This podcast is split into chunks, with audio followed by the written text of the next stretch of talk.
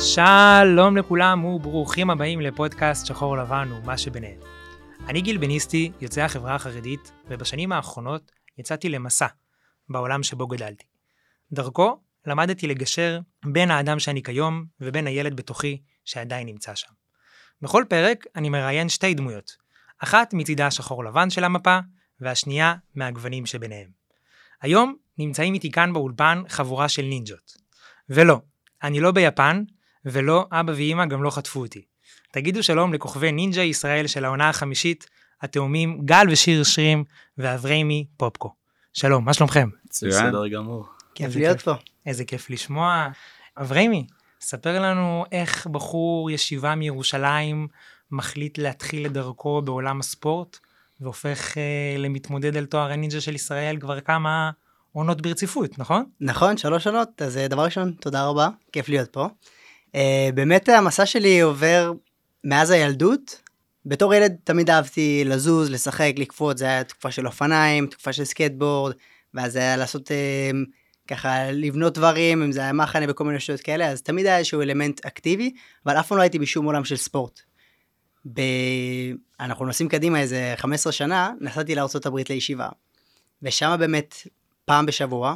איזו ישיבה? זו ישיבה שנקראת ווטרברי. אה, זה עטרת שמואל, שנמצאת בווטרברי, אז כולם יודעים את זה כווטרברי, או ווטרברי, בקונטיקט. ושם באמת לקחו אותנו פעם בשבוע, לככה מכון של gymnastics, התעמלות מכשירים, וזרקו אותנו שם, תנו בראש, תהנו, אה, והשאירו לנו שם מאמן כזה של gymnastics, שכזה דואג שלא נהרוג אחד את השני, או שלא נהרוג את עצמנו.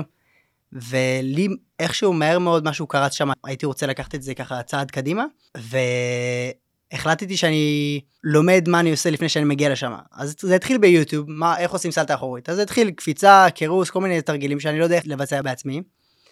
ומה שעשיתי זה, הלכתי לאופן ג'ים הזה, שעה של אימונים שם, אפילו שעה וחצי, לא זוכר, וכל פעם הייתי מבקש מהבחור שם שדאג לנו, לתת לי כמה תרגילים, תן לי, אני רוצה לעשות, אני רוצה בסופו של דבר לעשות סלטה כמו שצריך, לא כמו כל החברים שלי שקופצים פה ועושים סלטות, אבל בסופו של דבר אין להם באמת איזשהו כלי מסוים. ובאמת, שבוע אחרי שבוע הוא נתן לי תרגיל, ועוד תרגיל, וכל שבוע באמת התמדתי בבית, בישיבה, לא בבית. התמדתי בישיבה, תרגילים, ואז חזרתי שבוע אחרי זה, ועוד הוסיף לי עוד תרגיל, ואז אתה קופץ על ספוג, ואז לתוך בור ספוגים, ואז על טמפולינה. שורה תחתונה אחרי איזה חודשיים היה לי סלטה אחורית מעולה, ממש מושלמת, וחברים שלי עשו כבר סלטה, אבל לא התקדמו משם, זה לא היה הכי יפה, לא היה הכי נקי, ואותי זה כאילו הדליק, אמרתי וואו, עברתי פה תהליך של חודשיים, פעם בשבוע, פלוס כמה אימונים, וזו התחושה הכי מגניבה שיש. רגע, ו... פה אנחנו מדברים על גיל 16, גיל 15, 16. עוד לא ידעת מה זה נינג'ה. עוד לא ידעתי מה זה נינג'ה, את האמת, לא יודע להגיד לא ידעתי מה זה נינג'ה, אבל uh, כי באותו זמן גם הייתי הולך לבתים של חברים וה Ninja Warrior בארצות הברית היה מתנגן, אז כאילו היה כיף לצפות בזה. וזה לא היה משהו שמשך אותי. משם באמת התחלתי לחקור את עולם התנועה, זה היה, אה, הלכנו סנובורד הרבה, אבל נכנסתי לעולם. הלוחמות, UFC, היה לנו טלוויזיה בחדר בישיבה, והיינו רואים ביחד אה, UFC. אה, זה כל כך שונה מהישיבה שאני וואו, למדתי. וואו, וואו, אתה לא מבין, ובאותה תקופה בכלל, קונור מקגרגור בדיוק אה, עלה ל... עוד לא, לא אפילו ניצח, זה היה ב-2015 שהוא הלך נגד אה, אנדרסון סילבה, זה היה אחד או שתיים לוחמות לפני שהוא היה צ'מפיון. אז הוא דיבר אבל כמו, כמו מטורף, אנחנו בחורים בני 15 היינו דלוקים על זה. אבל יותר מזה אותי משך כשראיתי אותו לוחם, וכל, לעומת כל הלוחמים האחרים, שהם ממש זרקו ידיים אחד על השני, ולא היה משהו, לא היה משהו טהור בזה שמשך אותי, ופתאום מגיע קאנר, וכל אגרוף וכל תנועה כל כך מדויקת, כל כך כאילו, אתה רואה כמה הוא חושב וכמה הוא מעבר, בשבילי זה היה נראה כאילו כמה רמות מעל כולם, שהתחלתי באמת לחקור אותו, ואני אף פעם לא עניין אותי העולם הזה, ופתאום אני רואה את עצמי ביוטיוב חוקר על קאנר. משם הגעתי לבן אדם בשם עידו פורטל שאימן אותו. מי זה עידו פורטל? בן אדם עם קוקו, וזוכה לו בדשא שם בקליפורניה. מסתבר שהוא ישראלי. עידו, בדיוק, עידו פורטל. ומשם התחלתי לחקור אותו, וזה היסטוריה, פשוט עוד תרגילים, וכל שבוע אספתי תרגיל חדש שראיתי ביוטיוב עם חברים, ואז חזרתי לארץ אחרי איזה חודשיים, שלוש, והלכתי לפגוש אותו, פגשתי אותו, עשיתי איתו איזה שתי אימונים, צילמתי את האימונים האלה בבית וחזרתי לארה"ב לכמה חודשים, שמה שוב עשיתי תרג... תרגילים שראיתי בשתי אימונים. אבל השתפרתי בטירוף כי כל תרגיל יש לו כל כך הרבה עומק והרבה ללמוד תנועה, ונורא נורא נהניתי מזה, משם מגיע העמוד שלי באינסטגרם Movement AP, כי פתחתי עמוד של חברים, Movement AP, Movement אברמי פופקור, בלי לדעת לאיפה זה הולך. Movement, זה היה המטרה. ומשם כל תקופה משהו חדש הגיע וגיליתי גם שיש לי כישרון לזה. אה, וחזרתי לארץ, כולם דחפו אותי, וואלה, יש נינג'ה בישראל, אתה לא מבין, אתה חייב ללכת, אתה חזק, ואני כזה, אני יכול לעשות הרבה מתח, אבל לא נינג'ה. אני מפה מה ועד זה. נינג'ה, זה שמיים. כאילו- ו- עכשיו תתאמן לאולימפיאדה, לכל תחום אחר, ככה זה הרגיש לי. ובאמת עונה שתיים, אה, נרשמתי לנינג'ה, באיזשהו שלב אמרתי, יאללה, בוא נעשה את זה. קיבלו אותי, התאמנתי איזה חודש לפני, ואז יומיים לפני התחרות, מתקשרים אליי, היה לנו ביטולים, ירד גשם, אה, אתה לא מתחרה איתנו. להתראות, בום, ניתקו. אני עם הטלפון באוזן, וואה. כזה, הלו? ניתקו, ביי, נגמר. הייתי בשוק, זה היה כאילו, לא כזה הייתי. לא התרגשתי כל כך בשביל זה, כי אמרתי, לא יודע, תחרות, אני לא באמת מכיר. אבל הייתה שם איזו הבעיה, ציפייה. ברגע, ברגע שאמרו לי לא, הרגשתי כזה את ההפסד הזה, את הדקירה הזאת של, רגע. ואז נכנס לי הג'וק לראש של וואלה, אולי זה יכול לקרות. ועוד שנה שלמה אחרי זה. אז באמת לא, שכחתי מזה לתקופה, ואז איזה ארבע חודשים לפני העונה השלישית. השלישית, התחלתי להתאמן יותר רציני, באתי לאודישן טיפה יותר מוכן. היה לי ממש כיף, אני אפילו זוכר שהייתי אחד מהראשונים בארץ שחיבר, יש לחבר סווינגים בין בר לבר, ואף אחד לא עשה את זה, זה היה כאילו, וואו, אני זוכר שהייתי מעלה את זה לאינסטגרם, אז היה לי עוקבים, אבל לא, לא היה לי חשיפה בארץ. וכל פעם אנשים אומרים לי כזה, מה, איך אתה עושה את זה, מאיפה זה, והיום אין בן אדם של בן שלוש שלא עושה את זה, זה מדהים לראות את ההתקדמות. היום זה basic, תוך דקה, כן. כן, זה כמו kickflip בסקייטבורד. וזהו, עונה שלוש, הגעתי לגמר בטעות, כאילו הכל היה על הקשקש, אבל עשיתי בדיוק מספיק כדי להגיע, לא יודע אם בטעות, אבל הגעתי. הגעת, אין דבר כזה בטעות. אמ, וזהו, היסטוריה, עונה ארבע מוקדמות היה לי ה peak של החיים שלי, הרגשתי קל, תן לי עוד 20 מכשולים, אני לא נופל, לא פאמפ, לא כלום, עשיתי מגה קיר, שזה גם לא ציפיתי, אף פעם לא עשיתי את זה לפני זה באימונים. מה הגובה היום של המגה קיר? חמש וחצי, 15 נראה לי, וואו, עדיין. מטורף. 15-25. פסיכי. ואני הכי נמוך בישראל שעשה את זה, אז יש לי איזשהו רקורד מסוים, איזה גובה אתה? מטר 68. וואה. וזהו, אני פה, אני כאילו, לא יודע, אני, משם עולם הטיפוס נכנס, והתחלתי לבנות, והתחלתי להתחרות. וואו, אה, עולם התחרויות נהיה משמעותי, וכאילו, אני יכול עכשיו לדבר על כל שנה בפני עצמה, כל אחד היה את התעלולים שלה, וכל מקום קיבל את התמונה, ו- וככה נתן לי איזשהו גיוון ועוד יכולות לעולם התנועה שלי. אה, וכיום אני בעיקר בונה ומטפס. בניתי כבר בשתי תחרויות של ליגת העל, שזה פסיכי, צריך ניסיון של חמש שנים בתחרויות, ואני, יש לי אחת. אבל אה, ברוך השם יש לי כישרון, ואני מיישם אותו כמה שאני יכול. ברוך השם, כמו כן, איזה שאומרים, מסע. אה, מטורף. לי יצא כמה פעמים לטפס על מסלולים שאברמי בנה. אה, איך היה לך חוויה, גל? שמע, אני לא איזה מטפס גני ושיר, אנחנו עושים את זה לכיף פעם ב... זה כיף, אני מדי פעם לגוון זה תורם וזה כיף. זה חשוב. אחרת כאילו אם אתה עושה כל פעם את אותו הדבר הזה קצת אה, מאבד את זה, אתה כן. נמאס לך. בנינג'ה יש את הגיוון הזה, פשוט שהטיפוס נותן, מהווה עוד אלמנט חשיבה שלא קיים בנינג'ה, ולכל ספורטאי אני יכול לראות את זה בתור נינג'ה, ואצלם יכולים להגיד את זה, שכאילו זה תורם עוד אימון אלמנט משלים, תנועתי. אימון משלים ממש מצוין. אימון משלים. מגניב. שיר, אתה התאום הראשון אה, לבית משפחת שריב, ומסומן כאחד מהשמות הכי חמים העונה.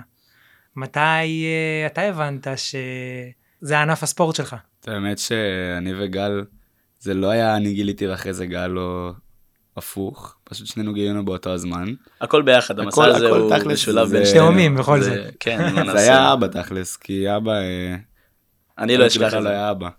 זה היה מישהי שקוראים לה מירב אולייניק, שהיא חברה טובה של אבא, והיא באה אליו ואמרה לו, תקשיב ירון, יש פה עכשיו תוכנית חדשה נקראת נינג'ה ילדים. היא אמרה, הילדים שלך קפצונים, מטרסים על עצים כל היום וכל השטויות האלה. והיא אמרה, אין סיכוי שהם לא נרשמים. אז אבא אמר, תקשיבו, מירב אמרה לי ככה וככה, אתם רוצים במקרה לנסות, נראה מה עושים. אמרנו, יאללה, ברור, אין, אין סיכוי, זה הכי כאילו אני, אני וגל. אז הענף ספורט שלכם בכלל היה קשור כדורסל, לכדורסל. היינו כן. בכדורסל שמונה שנים. היינו רציניים, אבל אתה יודע, כשאתה בכדורסל ואז אומרים לך בוא לך לנינג'ה, כאילו, אתה רוצה להרחיב שנייה, אתה רוצה שנייה לנסות, לראות איך להרחיב מה, אופקים. כן, לראות מה קורה. אני לא אשכח, היינו אצל חבר, היינו אצל אלון הראל, אני והוא היינו במסיבת בריכה, ואבא פתאום נכנס ואומר לנו, תקשיבו, מירב אולניק התקשרה אליי, אמרה יש נינג'ה ילדים, אתם עכשיו באים לנסות. אמרנו, ואנחנו השתגענו שם, אמרנו, מה נינג'ה? כי תמיד ראינו את זה בארצות הברית, וידענו כבר מה זה אומר, אז אמרנו, יאללה, אנחנו חייבים לנסות. באיזה גיל זה היה? לפני ארבע שנים, משהו ארבע כזה. אז אחרי בר מצווה כזה קצת. כן. אמרנו טוב אנחנו חייבים אז uh, הלכנו לאודישנים של התוכנית. נה נה נה נה נה היינו מעניינים איכשהו התקבלנו. אבל שלושה באמת, שבועות של אה, אימון. שלושה שבועות של אימונים. משהו של- בקטנה, כאילו. כן, בקטנה רק משהו ממש. ראשוני וסמלי שלא מתקדם לשום מקום. והתאהבנו ומאז אנחנו מכורים לזה. מה זה, אני. זוכר שהגעתי להתאמן ברעננה לפני שנים, כאילו, עוד- גם אני עוד בקושי הכרתי את הנינג'ה. ואולי לא זה לפני שלוש שנים, נראה לי לפני האחרונות לעונה שלוש, שכבר הייתם כן. בעניין- בשיא העניינים אפילו, הייתי אומר. היינו... אבל הייתם קטנטונים עם כן, אפרוז. כן. וואו. לשיר, לשיר היה. אני אני כן. זוכר את האפרו כל כך, כל כך כאילו ניכר, כי זה היה כאילו זה. דמות. סימן היכר. כן, וואו, משמעותי. לא, אבל מה שצריך להבין זה שכל הנינג'ה זה, זה כולם ביחד. כאילו, זה לא שאתה תראה איזה מישהו ופתאום הוא יגיע, יגיע לך משום מקום והוא יהיה טוב. כאילו, מי שטוב, כולם. מכירים אותו ב, ב, בקהילה הזאתי. אז uh, כולם כזה עם כולם, זה אווירה טובה, כן. ואתה רואה את ההתפתחות של כל אחד. והנינג'ה ילדים הזה שודר? שודר, אבל- רק למי שיש סלקום ופרטנר טיווי. אבל כי הוא לא, זה שודר בערוץ הילדים, זה לא עדיין, זה לא קשת וזה לא... זה לא היה מעניין. כמה זה לא היה העוצמות? של היום. אני לא יודע. וואו. אין מושג כמה פרקים, אבל אני וגל, גל לחץ על הבאזר בקיר, אני הייתי בחרדות, והפרצוף, ש- הייתי מבוהל, אאוט לגמרי. לא ידעתי איך להתמודד עם הסיטואציה הזאת, ועדיין לא הייתי מוכן. וזהו, קרס למים. קרס מה לפחות חיממו אותם לפני. איזה. זה חיממו. היה מספיק חם בחוץ. אה, גדול. ואחרי כל, ה, כל השנים האלה שאתם מתאמנים, כאילו, אתם מגיל אה, 13 כזה, 14, ואתה גם מגיל 15, היום אתה בן 23 אברהים, שלוש, כן. ופתאום אתם מגיעים למקום הזה שכאילו כל כך חיכיתם לו, המסלול, איך, איך זה מרגיש סוף סוף להיות שם? עזבו אחרי שעברתם אותו כבר, אבל איך זה מרגיש להיות שם על המסלול? וואו. הייתי אומר שיש פה, יש פה אלמנט נורא מתקזז, כי אנחנו עושים ספורט שאנחנו אנחנו כל כך כל כך אוהבים. אתה תראה את זה, תבוא לקהילה, הם אמרו שאנחנו קהילה קטנה. זה הזוי כמה קטנה, כי אנחנו כאילו, באמת, אין בן אדם שאני לא מכיר בתוך הקהילה, אז אנחנו עושים משהו שאנחנו נורא נורא נורא אוהבים. ולפחות בשבילי, אני אדבר בשביל עצמי, שהנינג'ה, התוכנית, זה, זה בונוס ו, וסוג של קצפת על הטופ. עכשיו, אתה מתאמן כמה חודשים, יש לך, יש לך מטרות, הישגים, אתה רוצה להגיע לטופ, אתה רוצה לנצח, זה ברור, אבל בשבילי הר- הרגיש לי הרבה יותר נכון למצוא את ה... את הכאן ועכשיו, וזה שיש לי מטרה גדולה, אבל יש לי גם מטרה של בחודשים הקרובים, אני לא רוצה לסבול בשלוש חודשים האלה של סתם לטחון את עצמי, אני רוצה להרגיש שאני מתקדם, אני רוצה להרגיש שאני, שאני נהנה, שאני נוכח, ולא רק, וואו, היה אימונים, נגמר, העונה, נגמר, בין אם נגמר בטוב או לא, להיות חלק מזה. ואני חושב שזה באמת, בשבילי, כש, כשאני עומד במים שם, מריח כבר את הכלור במים של הסטפר, יש את האלמנט הזה של הוקרה ותחושה של, אפשר, לא רוצה להגיד relief, כי אתה יודע, אתה בשיא הלחץ ואתה רוצה לתת בראש ואתה מוכן להשתגר, אבל תחושה של, וואו, אני פה, תהנה, סוג של שיח עצמי כזה של, עבדת טופח כל לעצמי על כך קשה השכם. עד עכשיו, זה השלב של פשוט ליהנות, כמו נראה לי לי שראיתי. ולגל יש שיח שונה בראש. זה שונה, כן, אבל זה כי זה גם עונה, בין עונה ראשונה. לעונה שלישית. אני מניח שבעונה הראשונה הרגשת שונה לגמרי ממה שהרגשת בעונה השלישית שלך. כן, משמעותי. זה. אחרת, כשאתה מופיע, מגיע לשם פעם ראשונה, זה בכלל, זה הכל בהקצנה הלחץ. וחוויה אחרת. שמע, הלחץ לא היו- היווה איזה פקטור מטורף בשבילי ושל שיר, כי מאוד הגענו גם כבעלי ניסיון די גדול בתחרויות מחוץ לעונה. כאילו היה הרבה תחרויות, היה ליגה, והיה מלא מחזורים של תחרויות. ושתיים, בנו בליווי של פסיכולוג, שידענו ש... מה אנחנו עושים כשאנחנו מגיעים לשם, מה אנחנו עושים שמתחילים להילחץ, או מה שאנחנו עושים. לפני עליה המסלול, יש דיבור עצמי, יש כל מיני הכנות מנטליות ופיזיות שאתה עושה לפני המסלול כדי להגיע למצב שאתה עומד על קו הזינוק וצועקים 3, 2, 1 ואתה מגיע הכי מוקרן בעולם. כאילו באנו מאוד מוכנים ומקווננים לרגע הזה, לא באנו, לא באנו לחוצים וחסרי ניסיון, כמו בנינג'ה ילדים, באנו מוכנים פיזית, עם מוכנים. מנטלית, מלווים באנשים הנכונים, עם אבא, אדם, דניאל קסל שהוא הפסיכולוג, חברים שליוו אותנו. ידענו בול מה אנחנו רוצים ומתי אנחנו רוצים ואיך זה יהיה. כאילו בראנו את זה, כבר ידענו שזה הולך להתפוצץ שם. וואו. ואני יכול להגיד שהמטרה של, של העונה הראשונה שלנו, של עונה חמישית, זה נטו ליהנות ו-do your best. זה לא היה מטרות בואו ננצח את העונה ושטויות כאלה. למרות כל אם זה הציפיות. יקרה, זה יקרה. אם זה יקרה זה יקרה, ואם לא, אנחנו באים לעשות את הכי טוב שלנו. מדהים, מדהים. שמע כאילו מהתיאור שלכם, שזה רק כיף, אין פה קושי, איפה הקושי, כאילו, שמע, אני רואה את הדברים המטורפים הקושי שאתם הוא עושים. מינורי. מינורי? כן, כי כזה- שזה כזה כיף, אז לא מתייחס לקושי. כי הקושי הוא... לא, אתה מנסה לעשות איזשהו תרגיל, פעם, פעמיים, שלוש, ארבע, אתה לא מצליח, אין איזשהו קושי מנטלי להגיד וואלה אני לא עובר את זה, מה נסגר איתך גל, כאילו יש. תעשה את זה. מביא את האלמנט של קשה באימונים, קל בקרב. עכשיו, קל בקרב זה, זה מילה די הזויה, כי זה, זה קשה. המסלול עצמו, תשאל אותם, אני, לי לפחות מרגיש ככה, הוא, אין בו קושי משמעותי עבורנו בתור מסלול, זה דברים שאנחנו אוכלים אותם לארוחת בוקר, צהריים וערב.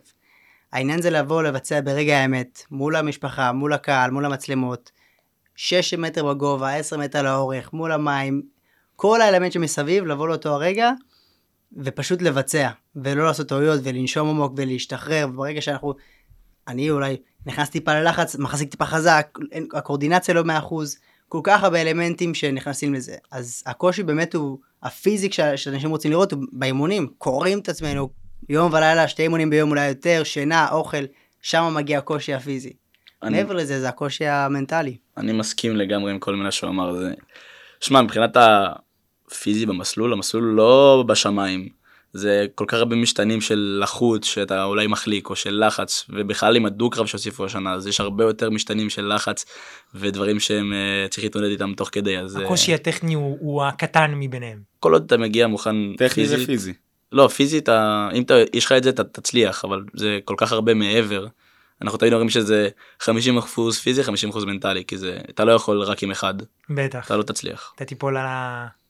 על אתה רואה בארצות הראשון. הברית, אתה רואה בארצות הברית, כל הנינג'ות הטופ, יש את הילדים שפורצים, אבל יש את הנינג'ות בטופ שהם כבר שנים נשארים בטופ, ואתה שואל את עצמך, איך זה שלא רמסו אותם?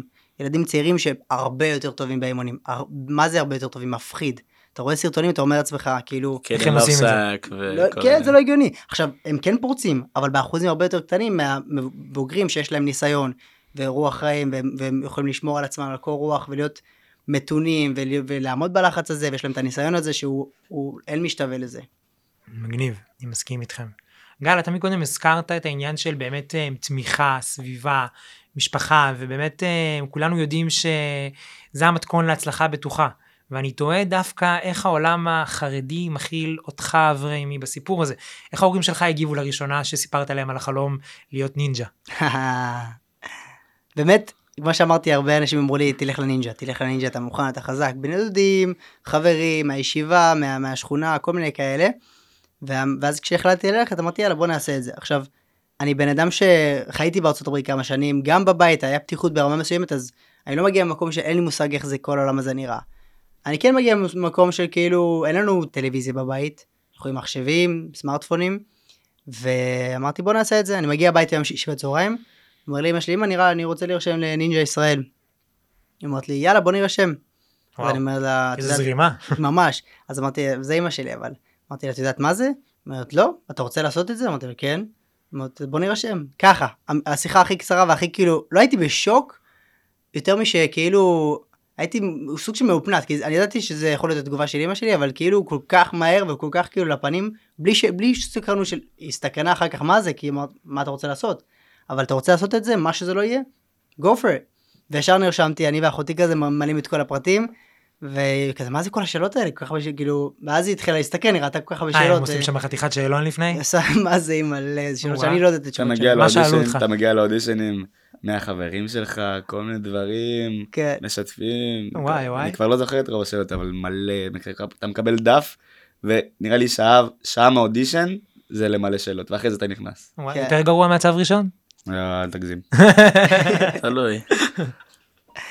קיצור, זה, זה באמת הייתה התגובה, אז כאילו, אני נמצא בסביבה מאוד מאוד מאוד תומכת. ואני חושב שזה ה... זה הבסיס להצלחה. סוג של common misconception שכאילו הכל צריך להיות קשה או פורץ דרך. אני, יש לי במשפחה, בישיבה ובחברים גב כל כך חזק, שאין דבר שאני לא יכול לעשות, ויותר נכון, בגלל שאני, יש לי תמיכה ואנשים מסביבי שמאמינים בי ורוצים את הכי טוב בשבילי, אז אנחנו ביחד מוצאים את הדרך הכי טובה בשבילי באמת. אני כאילו, אני רוצה את העזרה של הסובבים לי. אני רוצה לשבת עם הרב שלי ולהגיד לו, תשמע, אני רוצה ללכת להתאמן, אני צריך להתאמן הרבה. אני צריך להתאמן באופן קבוע. איך אנחנו עושים את זה? וביחד עשינו תוכנית של בוקר, ערב, צהריים, איזה ימים, איפה, ואז אני כאילו, אני נהיה בן אדם מחושב יותר, אני לא, נז... במיוחד אחד שאין לו מאמן, אתה נזרק, אתה הולך ל...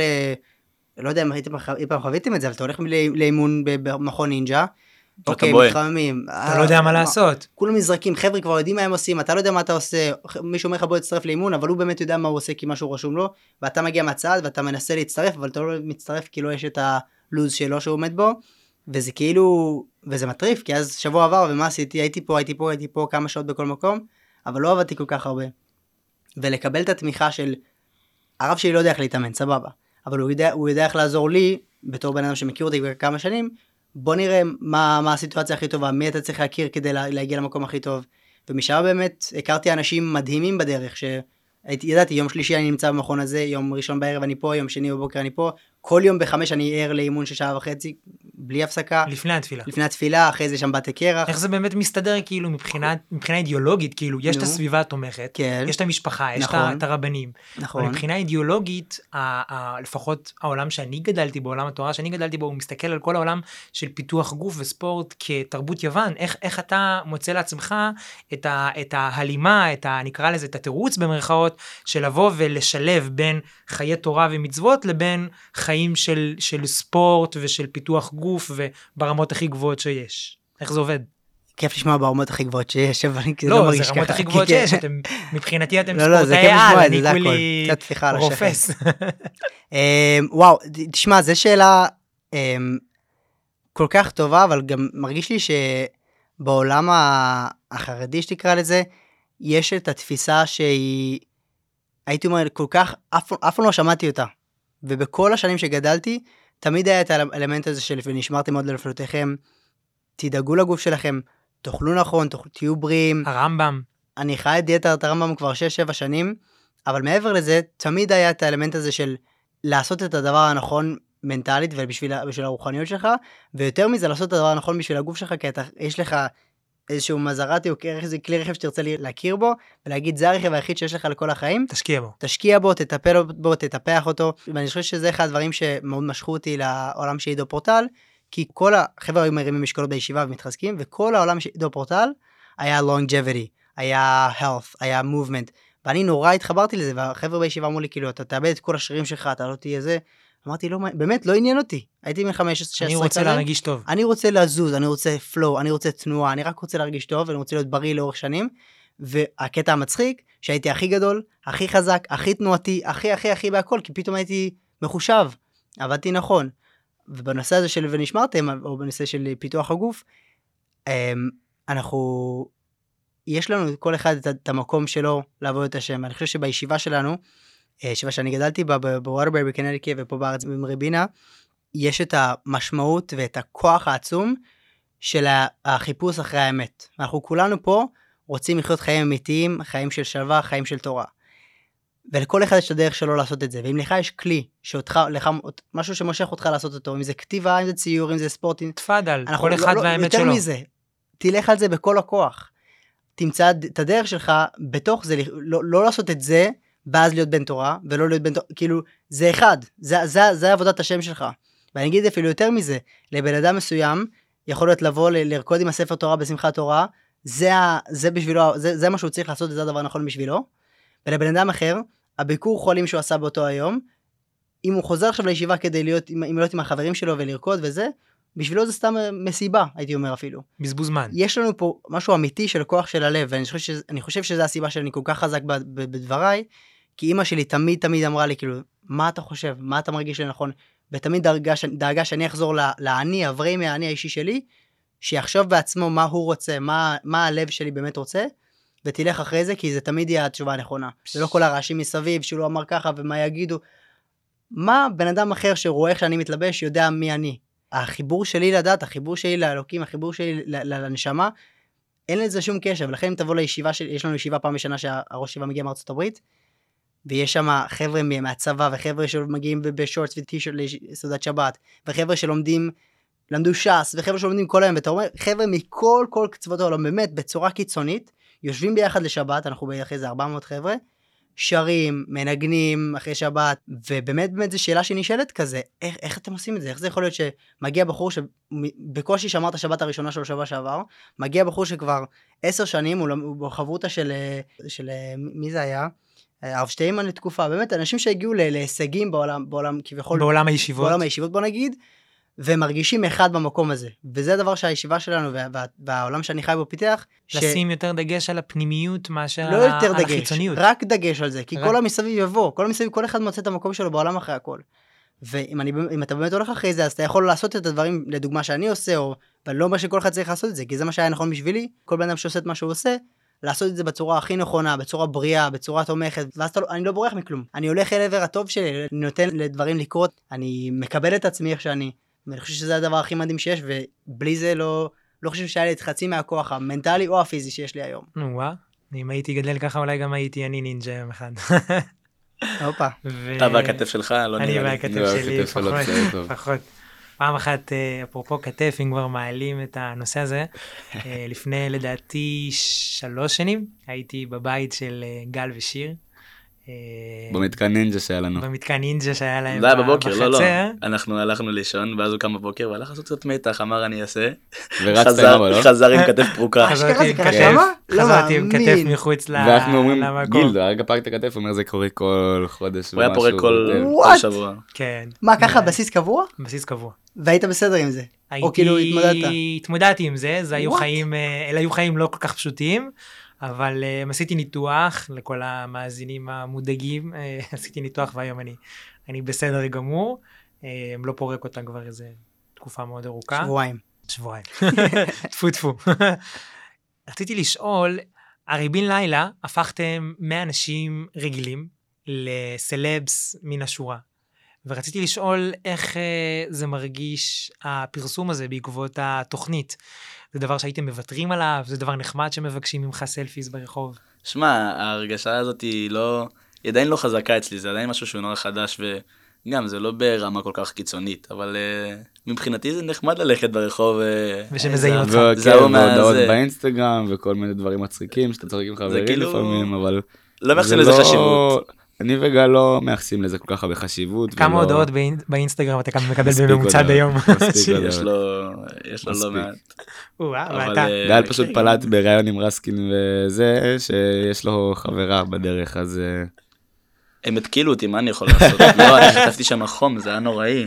כן, זה נורא, זה גם טלוויזיה... זה גם היה שידור חי. שידור זה חי, זה תמיד חי, מלחיץ. קפאתי שם, אמרתי, "אה, הרגו. אותי.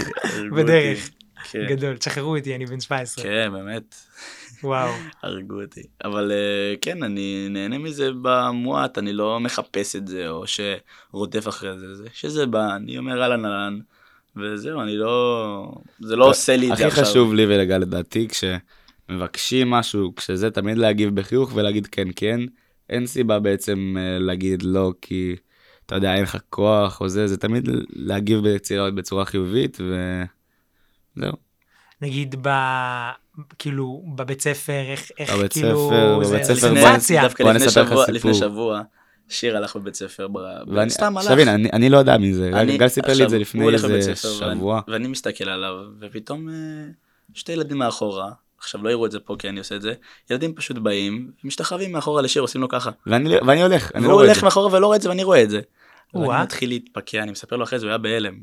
ילדים פשוט בשום מקום, שהוא לא מכיר. סתם הולך בבית ספר, סתם זה. מהשכבה, כאילו. לא לא יודע, מהשכבה לא אפילו. אה, לא ילדים- מהבית ספר. הייתי בהלם.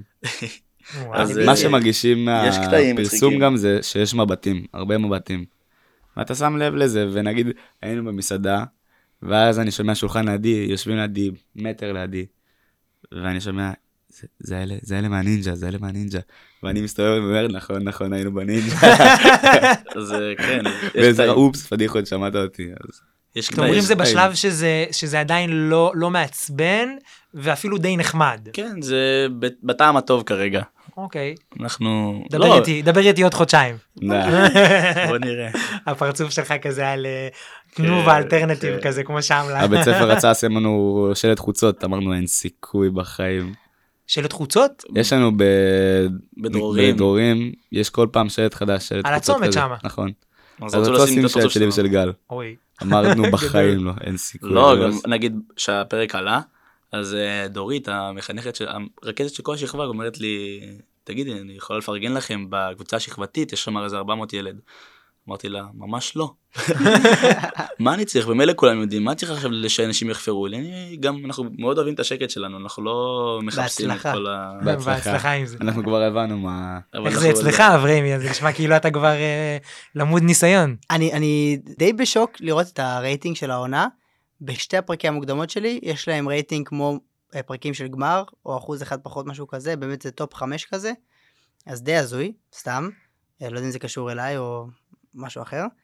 ובאמת ביום הראשון של הצילומים אה, של הפרק בעונה שלוש, עלו לי כזה 2,000 עוקבים באינסטגרם, וקיבלתי מעל 300 או 400 הודעות, משהו, משהו מפחיד כזה. וואו, אי אפשר לחזור לכזאת כמות. זה- לא, לא, אי אפשר. כאילו, זה, הגבתי להרבה.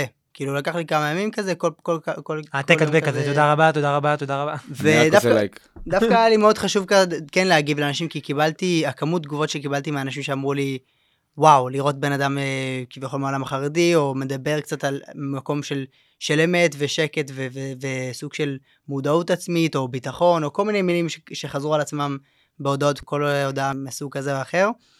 לי זה נורא חימם את הלב, זה נתן כוח.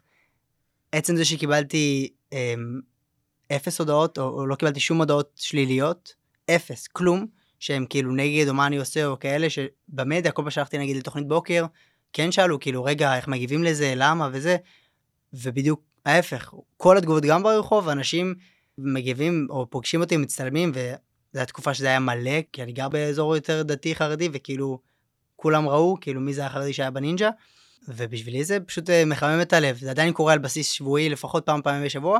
הקטע המצחיק שזה קורה, כמות מטורפת של אנשים זוכרים אותי מעונה שלוש. אתה מהנ- מהנינג'ה לפני איזה שנתיים, אני כזה, אוקיי, למה למה אתם זוכרים? זה היה כמה דקות לפני, כמה, לפני שנתיים, אבל משהו נחרט, וכן, ל- לראות את ההשפעה שיש לזה, ו... בסדר, לא כל יום רואים אה, נינג'ה. חרדי על ה- על כן, המסלול. כן, זה, זה, די, זה די מטורף, זה כאילו נותן איזושהי אחריות, ואז מצד שני גם לא, אני פשוט אני, ו, בדיוק. ותהנו מזה או לא, וזה האמת שלי. איך אתם מוצאים זמן אה, לדברים אחרים? כאילו דיברנו מקודם על שגרת אימונים, אתה קם בשעה 6 בבוקר, הוא קם בשעה 5 בבוקר, מתאמנים, תזונה, איפה, איפה חברים, איפה משפחה, איפה תחביבים? סמוך עלינו שאנחנו יצורים חברותיים ואנחנו לא מפסידים מפגש אחד. אנחנו... זה מאוד חשוב לנו כי אתה לא יכול להיות רק בזה, אתה חייב לפני תחרות, לפני... אני זוכר לפני הצילומים של המוקדמות, אז אנחנו היינו מגיעים, ויום לפני היינו יוצאים חבר'ה, אמרנו לאוורר את הראש, כי אתה לא יכול כל הזמן להיות, כי אתה תל- א' תילחץ. זה, אתה חייב להתאוורר קצת מכל האטרף אה, הזה. המאמן קרא לזה מנוחה מנטלית. מנוחה מנטלית. ללכת לראות סרט, ללכת להיות עם חברים, לא עד מאוחר בלילה. אבל כן, לא עכשיו כדי- ללכת למסיבה ולשתות אלכוהול, אבל בול, כאילו כן אה, לבוא את הראש ו... קצת לפני, כי זה מאוד חשוב, אתה לא יכול להיות תקוע על משהו אחד לפני הצילומים. זה יכניס לסט- לסטרס. בטח. זה, זה חשוב, כאילו, אתה, אם אתה נמצא בשגרה שאתה כל היום עושה את אותו דבר בצורה מונוטונית, זה, זה פוגע, אתם, אתם Mhm. לא, לא תצליחו להגיע לאן שאתם אה, רוצים להגיע. בול. מה איתך שיר, אתה מוצא זמן ל... ברור, אני כמו קצת גל. חיי חברה? שמע, כל מה שאני מדבר עליי, הדבק. קביל גם בשבילו. זה הכל אותו דבר. הכל אותו דבר. למרות שאתם עדיין אנשים לא, שונים. ברור, ברור. אה, אין, אה, אין ספק, אה, עם המעט אתה- שאני אתה מכיר יש לך אתכם. היכרות. מה זה מעט? היכרות קטנטנה. גדול. אה, את האמת, אה, כן, בדיוק חשבתי על זה כמה שנים אנחנו מכירים. אנחנו מכירים קצת לפני הבר מצווה שלכם, זה היה ב-2016. אנחנו. מכירים מ-2016. יש לי תמונות שצילמתי אתכם עוד באימון הראשון שלכם. אצל אדם. אני זוכר שהייתי עם בבית- קרחת, שהייתי עוד עם בבית קרחת. הישן. אצל וואו. זה נכון. מזעזע. אתה היית עם קרחת, נכון. היית עם קרחת, אבל אפס כזה. לא, בגלל ש... שחברים סיפרו אותי. לספר אותו, ויצא דלמטי בשיער, כאלה חורים. אז אימא, אפס. כן? אם כבר אנחנו עוסקים בחיי חברה, אברהים, אתה נמצא בגיל שבו מתחילים לצאת אה, לשידוכים. אוקיי. אז אה, רציתי לשאול, אה, האם אתה מספר את זה בפגישה הראשונה, שלום, אני אברהים מנינג'ה ישראל, או, ש... או שאתה משאיר את זה לפגישות הבאות יותר, כשתכירו טיפה יותר לעומק? וואו, בחיי היום-יום שלי, הנינג'ה כל- לוקח כל כך, אה, איך אומרים, backseat? מעט מקום. כן, הוא לא, הוא לא, הוא, מה, אנשים יודעים כי אנשים יודעים, כי אי, אפשר להתעלם מזה. אבל זה לא, אין לזה, ש... אוקיי, לא להגיד שאין לזה שום משמעות. זה לא נמצא בשום שיחה, בשום כיוון. אין לזה משקל כבד. לא, המקום שלי זה אני מתאמן, המקום שלי זה אני מאמן, המקום שלי זה אני לומד, אני בישיבה, אני גר במשפחה עם שמונה ילדים, אני אוהב, אוהב את המשפחה שלי, אוהב את החברים, אוהב לצאת, אוהב לשחק, אוהב לבלות. אז האברמי הפשוט, כמו כל בן אדם שיש לו את התחביבים שלו ואת החיים שלו, ושחלק מזה זה אימונים. אני גם צולל חופשי, אני עושה, מטפס ונינג'ה, עכשיו צלילה חופשית, טיפוס ונינג'ה זה, זה העיקר. נינג'ה כבר לא קרה הרבה זמן, אבל זה הייתי אומר הבסיס המשמעותי. אני, הייתה תקופה שהיו היו מזמינים אותי לעשות אה, סדנאות לעמידות ידיים, כי חזרתי מארצות הברית אחרי כמה שנים של אימונים. אמרו, מי זה הבחור הזה שעושה ככה עמידות ידיים? כאילו, אולי הוא יודע משהו שאנחנו לא. כי כאילו התאמנתי צידו פורטל ונהייתי ממש טוב בעמידות ידיים. וכאילו לראות את, ה, את התהליך הזה של אתה נהיה אקספרט בלי באמת לחקור. בסופו של דבר כששואלים שאלות יש לי הרבה תשובות כי אני באמת למדתי את זה על בשרי. אבל אתה מקבל איזשהו תואר מסוים בגלל איזשהו ביצוע או בגלל איזשהו הישג שהשגת על הדרך האישית שלך, לא אומר שהוא מתאים לכולם. אז זה באמת אלמנט כזה שהוא מעניין לראות שכאילו זה לא כל כולי, יש פה הרבה מעבר. הוא כן חלק משמעותי. חלק משמעותי. אז שורה תחתונה, אתה מספר לה או לא מספר לך? לא, זה לא, לא נושא שיחה. לא, הנושא שיחה זה האימונים, לא... אולי בהמשך? מגניב. מה אצלכם, שיר וגל? אני אני אהיה קצת רסקין, יש לכם אה, בת זוג? המאזינות היו שמחות אה, לדעת, לא, חלקן אני- לפחות. אני עכשיו, לאחרונה, קצת אה, נכנסתי לקשר עם איזה מישהי. מגניב, מזל טוב. עושה? כן. מתי חופש? אה, רק שנייה. אז רגע, זה אומר ששיר אתה רווק. נכון. או-אה, שיר מדפדף בהודעות באינסטגרם. סבבה, סבבה. לא חסר. לא חסר. גולל, גולל, גולל, גולל. כל כך הרבה. מאות הודעות. לא, זה פשוט אה, די מצחיק אותי. כן, אנשים גם קצת כי- חסרים הודעות כאלה. נגיד, אני יכול לתת דוגמה להודעה אחת, שזה די מצחיק. תן, תן דוגמה, תן נגיד. שתיים אפילו. כתבו לי, אה, אם נתחתן יקראו יקראו לנו שיר ושיר אשרים.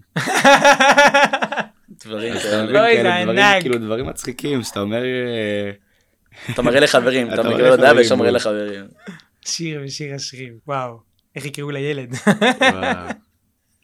כן, יש קטעים. וואו. גדול. וואו. אני, אני זוכר, אני הייתי בהתחלה, בעונה שלוש בעיקר, עונה ארבע גם קצת, אבל בעיקר בעונה שלוש, קיבלתי הרבה הצעות מבנות שהציעו את עצמם, או הרבה שהציעו את חברות שלהם. נכון. שטחניות כאלה. כן, בעיקר, כי לא רוצות להרגיש כזה שכאילו, אני התחלתי איתו, כי כולם מתחילות איתו כביכול, לא יודע, ככה זה התחושה שלי, אולי אני סתם טועה. אמ, וכאילו מישהו אחר, מישהי אחרת הייתה כותבת, אמ, יש לי חברה להכיר יש לי לך. או חברה, או, או, או הודעה מצחיקה קצת כדי שיהיה שיחה, ואז איזשהו משהו בסגנון, והכי, בשבילי הדבר הכי הזוי ש, שקרה לי זה שמישהי כתבה הודעה שלמה על כמה שאני, אמ, איך אומרים? היפרקרט? צבוע. צבוע. שאני כאילו, ח- כן, כמה שאני צבוע, ואני כביכול אה, חרדי, אבל באתי בשביל לעשות לעצמי שם, וטה טה טה טה טה. ואני כזה, אוקיי, מצטער שאת ככה מרגישה, יום טוב, ככה. ואז אה, אחרי זה אומרת לי, לא, אני באמת חושבת, ואני- ואתה צריך אה, להגיד סליחה, וזה ככה, להגיד סליחה למי? שוב, להתוודות אצל הכומר? מה זה? מאוד כזה הלו"ז? once, אני עם החיות שלי בספה, גם זה היה מצחיק עם החיות שלי, כזה תראו איזה, אוקיי, אז הגבתי, אה, אוקיי, טוב, שיהיה לך, כאילו, הכל בסדר, מעריך אותך מאוד, שיהיה לכם טוב, משהו כזה, באמת, אוקיי. ואז היא אומרת, אה, דרך אגב, לא יודעת אם אתה בעניין, יש לי מישהי שרוצה לצאת איתך, טה." רגע, חכה, קוראים לה שירה. חכה, לא שירה, שירה זה חברה שלה, אבל תראה את זה. אחרי כמה, אני כזה, את שמה לב שזה די הזוי, אחרי ההודעות שלחת לי, שכביכול תתחילי איתי. ואז זה כאילו, היא לא ענתה לי כי זה כאילו הדרך שלה להתחיל איתי, לא, לא מצאה דרך יותר טובה לעשות את זה, סבבה. מסתבר, אחרי הודעות, כמה הודעות קדימה, שבעצם היא הציעה את עצמה.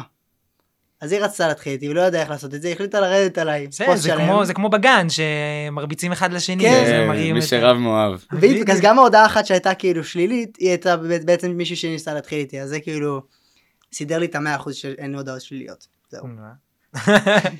איזה סיפורים. גדול. לא, יש לך היה גם איזה סיפור אקזוטי היה גל? לי פעם אחת משהו מצחיק עם חבר. לא, מישהי- זה היה קצת-. קצת הרגשתי לא נעים. תספר, תספר. חבר לקח לו את הטלפון, חבר לקח לא את הגל. הטלפון. מישהי התחילה איתי, חמודה, באמת. שולחת הודעות, זה, ומתאמנת גם נראה לי, משהו כזה. ואז חבר שלי שולח לו הודעה, היי, מה קורה? לאירועי בת מצווה יש לפנות לסוכן, והוא שולח את המספר שלו. הוא שולח לה את זה. והיא מסכנה, ואני לא לא הספקתי למחוק, היא כבר ראתה את זה.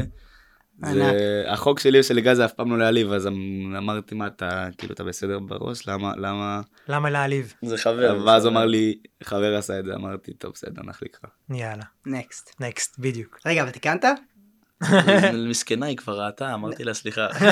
סבבה. בסדר, אמרת. סליחה, מודה ועוזב אה, ירוחם. ככה אומרים. ואני רוצה להעביר את תפקיד המראיין דווקא אליכם.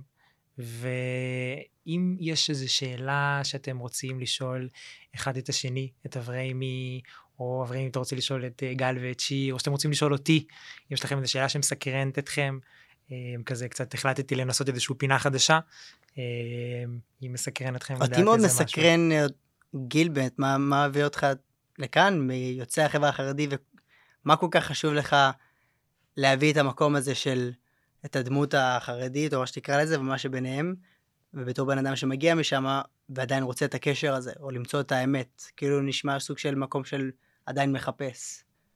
אז אני אסביר. אני המון שנים אה, גדלתי ב...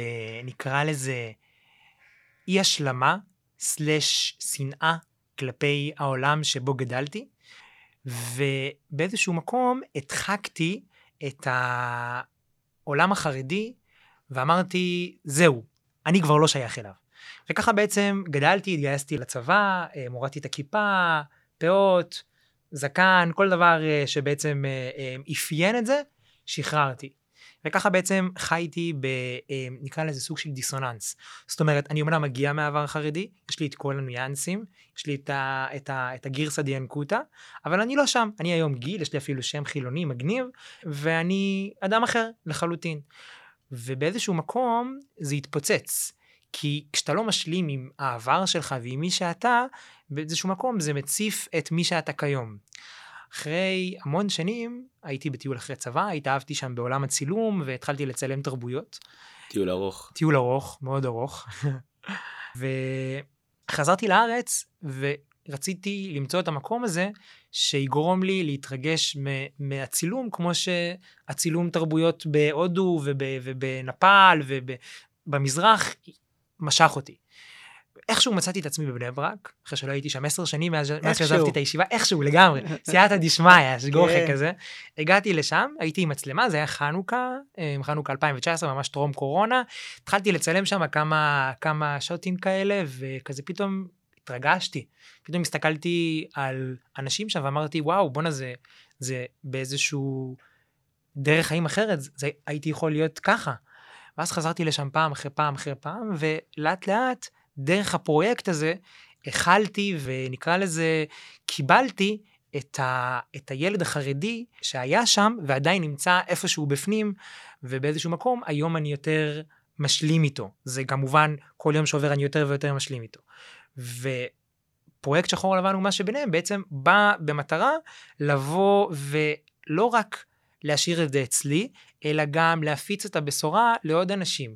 לאו דווקא אנשים כמוני שהם יצאו מהחברה החרדית, גם אנשים מן השורה, אנשים היום כשאני יוצא לסיורים עם אנשים חילונים שגדלו ברמת אביב ג' ואף פעם לא חצו את אה, איילון והלכו לבני ברק, ופתאום אני הולך איתם בבני ברק לראשונה, הם אומרים, וואו, לא תיארנו שזה ככה, חשבתי שיזרקו עלינו אבנים.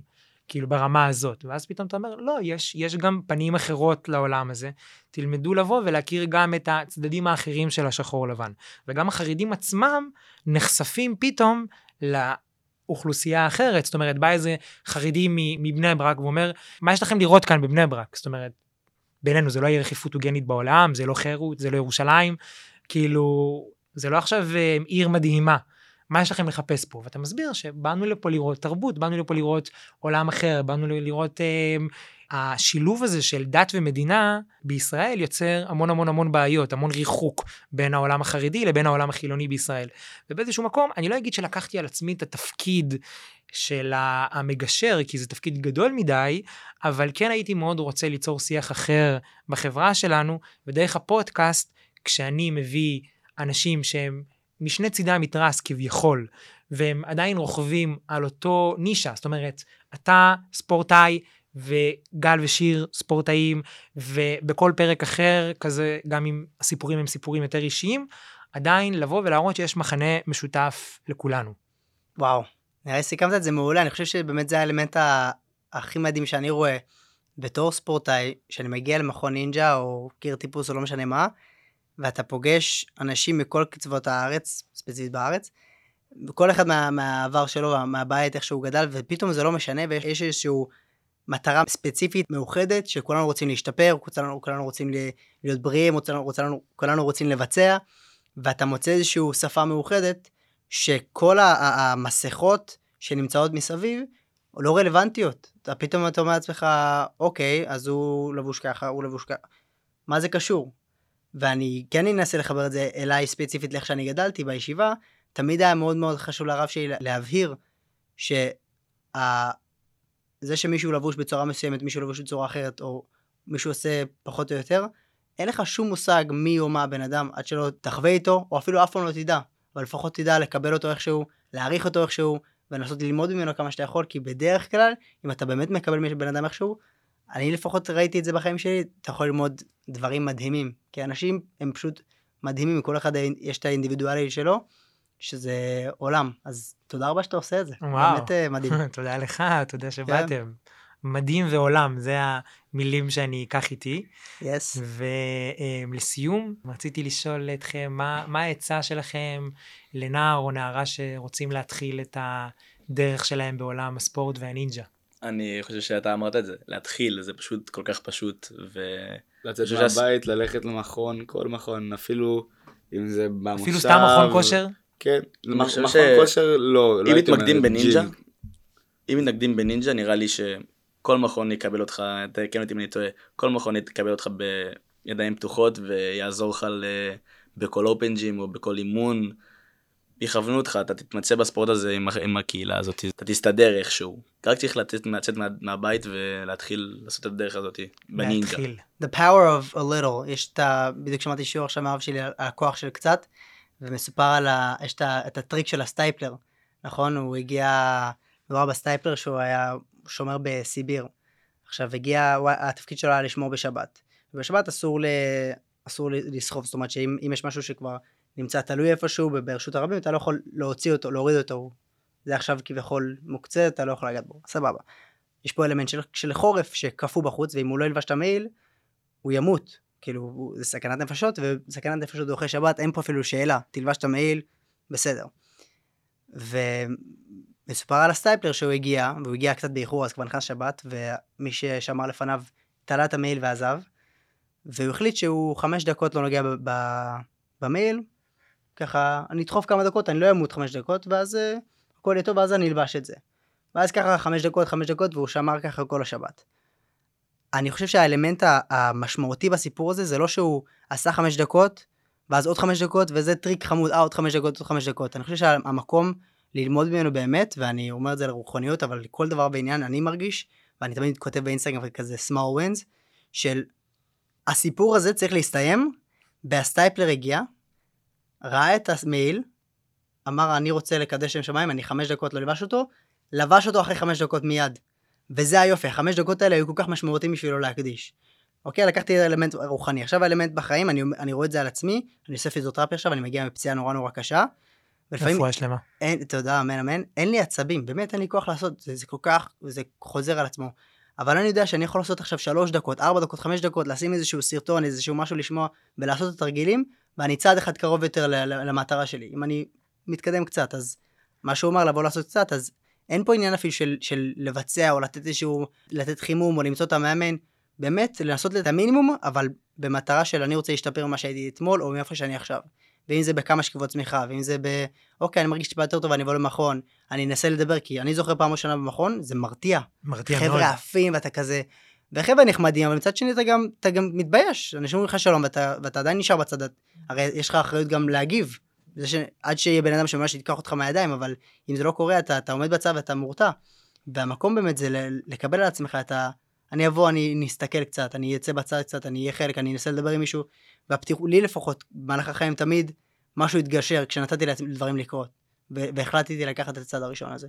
זה נורא מתקשר ללבוא, מה שגל אמר, לבוא- למכון ולהיות חלק, של לעשות את הצעד הזה, במטרה של הצעד הזה, זה, זה המטרה שלי. זאת אומרת, לא. דווקא לבוא לעשות אימון מטורף. אין איזושהי מטרה סופית לא להגיע ל... גול, להתחיל. להגיע כן. ל- ל- ל buzzer זה לא מטרה, זה מטרת על, אבל בסופו של דבר זה גם, המטרה היא זה לבוא ולצלוח את האימון הזה של, של היום. זה חד נכון משמעית. גם שאתה על המסלול, אתה לא ב stepper ואתה חושב על ה buzzer, אתה ב stepper ואתה חושב על הש- ה stepper. על על ה stepper.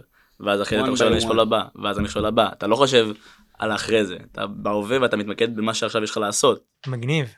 שיר, מה, מה אתה חושב? מה, מה היית אומר ל, למישהו שרוצה אני להיות גם אה, נינג'ה? מסכים עם כל מה שאמרו פה, ופשוט, פשוט להתחיל, אין, אין, אין דרך אחרת, זה לא, אין נוסחת קסם. לא, אין כזה דבר שאתה תתחיל ואתה תהיה הכי טוב. להתחיל, אם אתה מתאהב בזה, ואני מאמ- מאמין שמי שעושה את זה מתאהב בזה ישר, אז uh, ללכת על זה פשוט, מדהים. למצוא איזה חבר של ללכת, שיסחוב אותך. גם דרך. גם, גם דרך. אני הייתי מציע. מגניב. אז uh, היום למדנו שזה לא משנה אם אנחנו משתייכים לחברה החרדית או לחברה הכללית בישראל, לכל אחד יש את הסיפור האישי שלו, את מסלול המכשולים שצלח וחיזקו אותו בדרך למטרה הנחשפת, וכל עוד אנחנו מאמינים בעצמנו וביכולות שלנו, אנחנו יכולים להגשים את כל החלומות. זהו זה להיום, אני רוצה להודות למרואיינים אברמי פופקו ולגל ושיר שרים שחלקו איתנו את הסיפור האישי שלהם ולמאזינים והמאזינות שהקשיבו לו. תודה רבה לאולפן בית אריאלה, למריה רוזנבלט, הטכנאית והעורכת הראשית. אני הייתי גיל בניסטי, ניפגש בפרק הבא.